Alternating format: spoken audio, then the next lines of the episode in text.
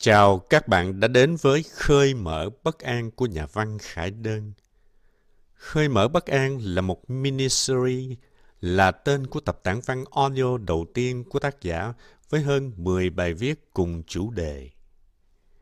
Nhà văn tự vấn Đối thoại với sự bất an vô hình nảy sinh từ những kỳ vọng và áp lực đời sống. Khải Đơn đặt lại câu hỏi liệu ta có quyền chọn khác đi? Bất an đó là thật hay giả? Hay ta có con đường khác để mưu cầu sự an tâm cho chính mình mà không tàn tạ trong cuộc đua kiệt sức? Còn bạn thì sao với hạnh phúc và bất an? Mời các bạn nghe tản văn hãy khiến mình kiệt sức của nhà văn Khải Đơn. Tôi kết thúc 10 km chạy đầu tiên trong một chiều mưa ở ngoài đường Hoàng Sa. Mưa ào lên rồi tạnh, cứ như vậy tôi chạy đủ 10 km, ngã một lần và rách mất vạt áo. Tôi về nhà tắm rửa xong và nằm nghỉ. Tôi nhận ra đã rất lâu rồi mình không cảm thấy niềm vui đầy đủ đến vậy, dù hôm đó là ngày tôi nhận tới hai chuyện không vui xảy ra. Thể thao là thứ đã cứu sống bản thân tôi, theo nghĩa đen của từ này. Dù hàng ngày bạn đã có thể nghe ra rã một ngàn quảng cáo rằng ta nên tập luyện thể thao để có sức khỏe tốt. Và xin lỗi nếu tôi lặp lại nó lần thứ 1001.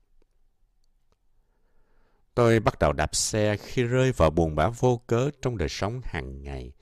Bạn dắt đi mua chiếc xe đạp và chịu trách nhiệm mỗi tuần đi đạp xe cùng tôi một ngày.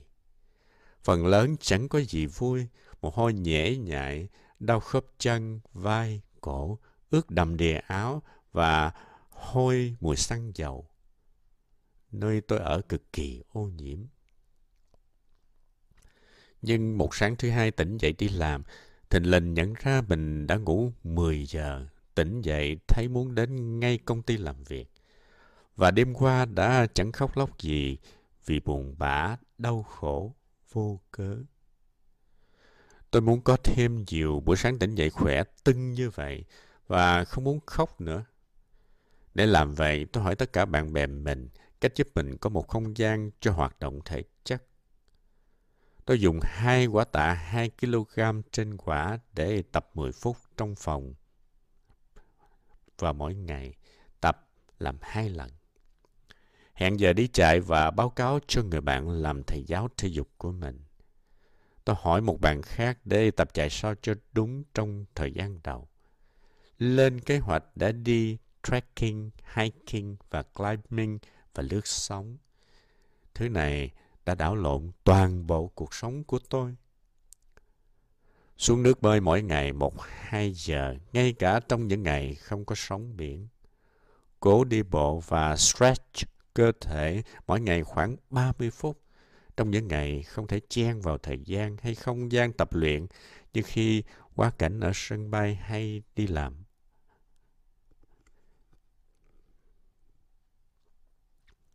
Đó là gần ba năm dài tôi cố vươn tay tới mọi cơ hội để cam kết mỗi ngày sẽ tập một thứ gì đó. Đổ mồ hôi tới mức không thể suy nghĩ được, mệt tới mức khi nằm xuống sẽ ngủ thật ngon không hề suy nghĩ, hoặc đôi khi đau cơ tới mức không thể làm được gì nhiều sau hai giờ tập. Kiệt sức mỗi ngày là điều phải tìm kiếm.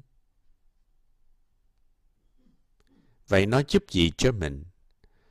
Tôi nhận ra nhiều vấn đề tinh thần mình gặp phải như kiệt sức, stress, dễ nổi nóng, căng thẳng thường xuyên, tự nhiên biến mất.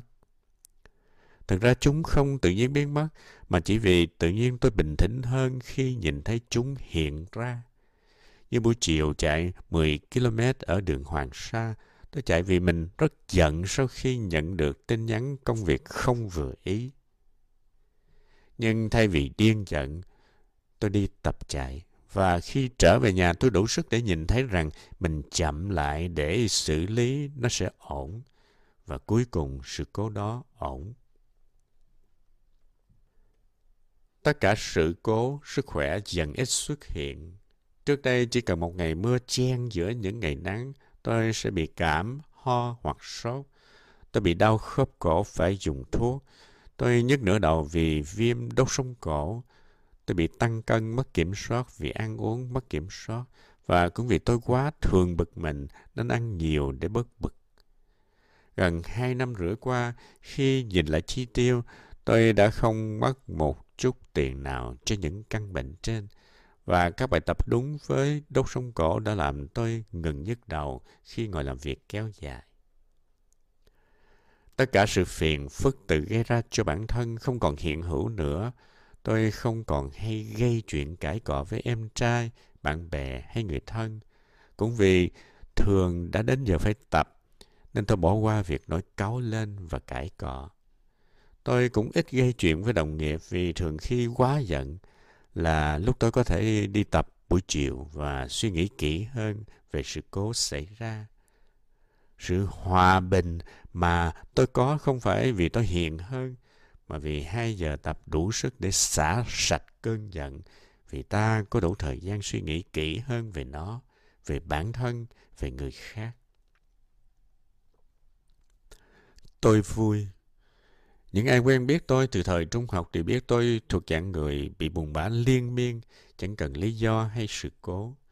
Trải nghiệm niềm vui là thứ hiếm hoi tới mức tôi kinh ngạc khi thấy mình có thể sống với niềm vui dài như vậy.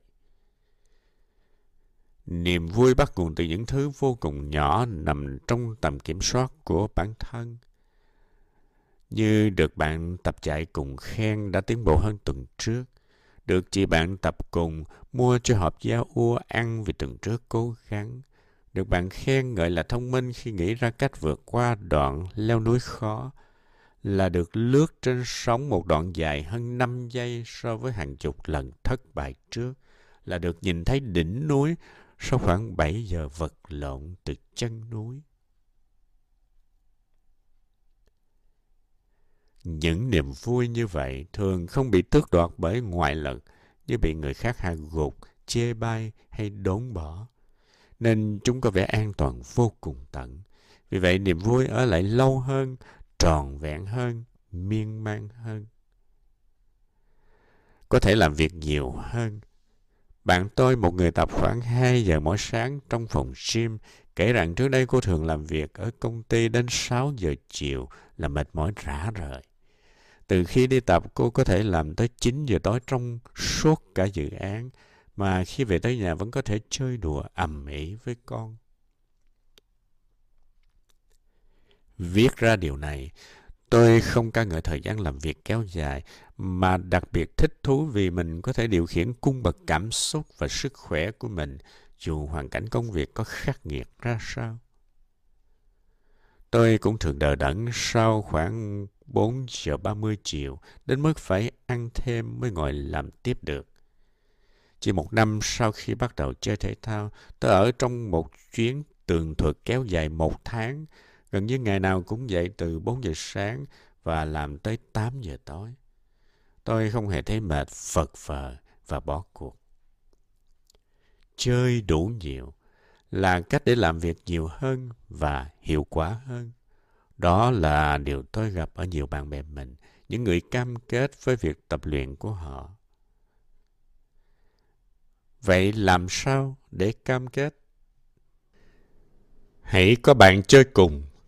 Tôi đã viết về cách này trong một bài viết về sự động viên. Vì sao ta cần có bạn? Hãy bỏ thật ít tiền, đừng mua sắm quá độ đồ đạc thể thao và nghĩ nhờ mất tiền mình sẽ chơi hay. Hãy bắt đầu từ những công cụ cần có thể thuê một nhóm rẻ tiền hay đơn giản là xài lại thứ cũ bạn có trong nhà. Hãy cho mình không gian khám phá môn thể thao thay vì bận lòng đi mua sắm như điên và ân hận vì đã mua rồi không chơi. Khi bạn đã cam kết thực sự với môn thể thao, cũng là lúc bạn có thêm kiến thức để đi mua đúng món đồ hợp với cơ thể mình để chơi lâu dài. Hãy bắt đầu thật dễ và thật không chút kỳ vọng. Tôi bắt đầu với 10 phút tập tạ và động tác tay không, nâng dần lên 30 phút và sau đó là 1 giờ. Số tiền tôi bỏ ra là 60.000 trên hai quả tạ và tôi tập dễ tới mức trong 3 ngày đầu chẳng đổ mồ hôi và đau đớn gì. Sự đau cơ quá độ là rào cản khủng khiếp nhất khiến người mới tập bỏ cuộc. Nếu bạn chẳng có chút dũng khí, sức mạnh gì như tôi, hãy cho mình một sự bắt đầu dễ. Hãy dạy cơ thể làm quen với việc tập mỗi ngày, thay vì tập một lần bỏ cuộc luôn.